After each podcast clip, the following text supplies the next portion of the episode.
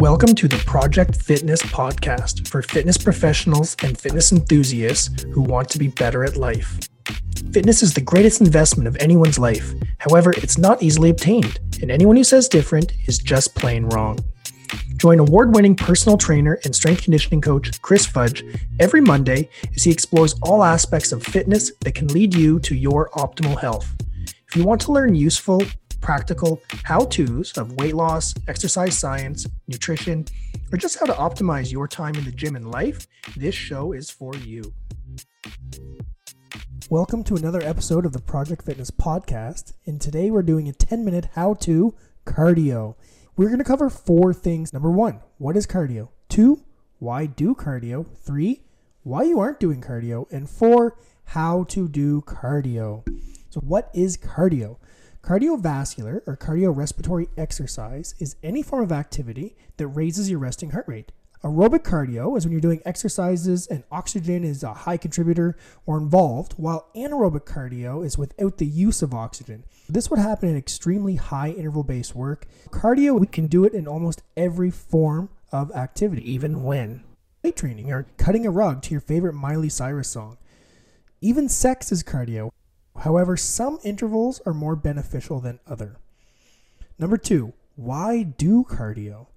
I'd like to open this with why not do cardio. Does anyone actually have a reason not to do cardio? Can someone tell me why we shouldn't do cardio? Take anybody who's healthy and say, you should not do cardio because of? I don't think I know of any reasons. I have heard people say things like, I'm going to lose all my gains. And usually the person who says, I'm going to lose all my gains, doesn't really have any gains to lose. The top bodybuilders in the world all do cardio. So when we look at the sport of bodybuilding, we look at the Olympia, the best bodybuilders in the world, when their objective is to have the most amount of muscle possible and the least amount of body fat, they all do cardio. Ben Pekalski says he would do his cardio as a means to increase his work capacity. He found that doing aerobic and anaerobic activity allowed him to actually get more work done during his weight training sessions. So his cardio would support his weight training. So he did cardio to increase his capacity in the gym. Here's another good reason to do cardio. It is the number one cause of death worldwide. Let me repeat that. The number one cause of death worldwide, and the number two, three, and four, heart disease, stroke, C O P D, and lower respiratory infections are the number one to four causes of death worldwide as reported by the W H O. So now tell me why someone shouldn't do cardio. Cardio does many other things too. It helps your body utilize energy more efficiently. So you know these people. These are these runners. These are people who are always doing cardio and they got all this energy in the world. And then the hard thing is if you don't do a lot of cardio, you don't have a lot of energy. So it's hard to be that person. However, once you start doing cardio and you do it more regularly, you all of a sudden start to have more energy. That is because we optimize energy usage by triggering the production of more receptors for insulin. And in the body, having more receptors means better use of blood glucose and then makes your cells actually stronger. Best of all, the receptors stay there, which means the newfound efficiency gets built in. So if you've done cardio before, you've had good cardiovascular fitness, you didn't do it for a while, you started back up, you will get back to where you were sooner than the first time because you've already had those cells put in play. Doing cardio regularly also helps you calm down, and there's nothing worse than when you're having an incident and someone says to you, calm down. If you do cardio on a regular basis, it's easier to do that. So for that trait, the majority of studies show that aerobic exercise significantly alleviates symptoms of any anxiety disorder. But exercise also helps the average person reduce normal feelings of anxiousness. It also helps fight depression. In Britain, doctors now use exercise as a first-line treatment for depression. It's not utilized as much as it should, especially in countries like the United States and over here in Canada, and that's a shame. But cardio is actually being prescribed as a form of therapy to treat depression. Cardiovascular training also improves focus. One of the best treatment strategies for A D H D or A D D involves establishing extremely rigid structure, but with some form of cardiovascular fitness. over the years, I've heard a lot of my friends who have kids, and they say the same thing.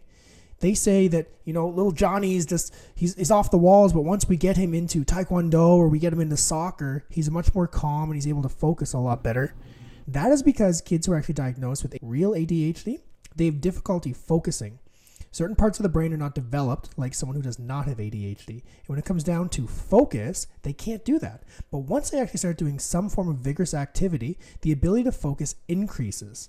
Cardio also helps you have healthier babies. Now, this is a sketchy topic, and there's not a lot of research on this, but I'm just going to quote one piece. And in one study by a guy named Clapp, C L A P P, he compared thirty-four newborns of exercising mothers to thirty-one newborns of non-exercising mothers. Five days after they were born, he did a handful of different tests. So he was testing like neurological development, reflexes, and he just found that the babies of parents who or mothers who exercised were much more neurologically developed than the babies of mothers who didn't exercise. Cardio also helps you live longer. If your brain isn't actively growing, it's dying. Let me repeat that. If your brain isn't actively growing, it is dying. Exercise is one of the few ways to counter the process of aging because it slows down the natural decline um, of the brain. There's a good book out there called The End of Alzheimer's Program, the first protocol to enhance cognitive and reverse decline at any age, written by Dale Bredesen. And in that book there, he talks a lot about using cardiovascular fitness to reverse cognitive decline in the brain. Based on all the research, it shows that when you exercise, you are training your brain, and your brain adapts by getting better. But when you don't exercise, the opposite happens. Fun fact for you. When you do cardiovascular fitness, there's certain hormones released in the body afterwards, and the same parts of the brain are releasing dopamine. Dopamine is also released when you smoke marijuana, when you eat chocolate, when you have sex, and when you do cardio. So number three, why aren't you doing cardio? Well, this is very simple. It's uncomfortable. Cardio is uncomfortable. Being out of breath, huffing and puffing, sweating is uncomfortable. And a lot of people don't like to be uncomfortable.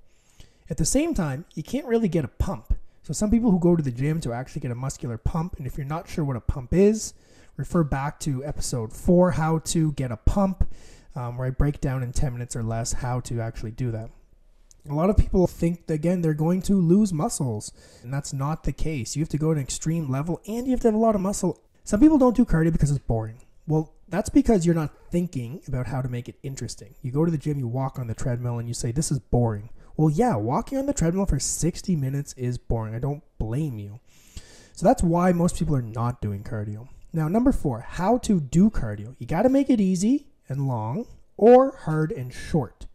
So make it easy and long is do something that's not super intense, something that gets your heart rate above resting that you can do for a long duration. So this is socializing with friends, going for a walk, going for a bike ride, where you can go for thirty, forty, sixty minutes, and you're a little bit out of breath, but you're not dying. Now, if you want to be more effective, the research shows that you don't have to do a lot of activity to have it be beneficial for your heart, lungs, and your brain. Something as short as fifteen second intervals, five intervals. So that's going to work up to seventy-five seconds, just over a minute of high intense interval work. So this could be running and sprinting as people like to think it is. You could hit the rower in the gym and just blast out five intervals of fifteen seconds. Or you're at home, you can go up and down the stairs. Or you can be on a walk and just increase your walk pace for fifteen seconds. If you can run, try jogging for fifteen seconds. It just has to get something that, that spikes your heart rate at a higher rate. So you're looking about the eighty percent and above. Now, if you're really deconditioned, the good news is you don't have to do a lot to get your heart rate up there. So you want to make it easy and long or hard and short. What else could you do to incorporate in your life? Very simple. At the gym, reduce your rest periods. Take your rest periods down to almost zero. Do two or three exercises in a row. That is one way to challenge your cardiorespiratory fitness. The other thing you could do is once a week, actually do a class at your gym. Go and do one of the classes you've never done before. See what happens. Pick up a recreational sport. Do something that has you being physically active outside of the gym. If you've got children, take them for a run. Take them to the park. Play with them. If you're in the gym, here's my favorite go-to to increase cardio without adding anything in your training. Is train upper and lower body together and pair them. So do an upper body exercise immediately followed by a lower body exercise. This is called P H A, peripheral heart action. What's going to happen is when you do the upper body, your body is going to send an excess amount of blood and oxygen to those muscles.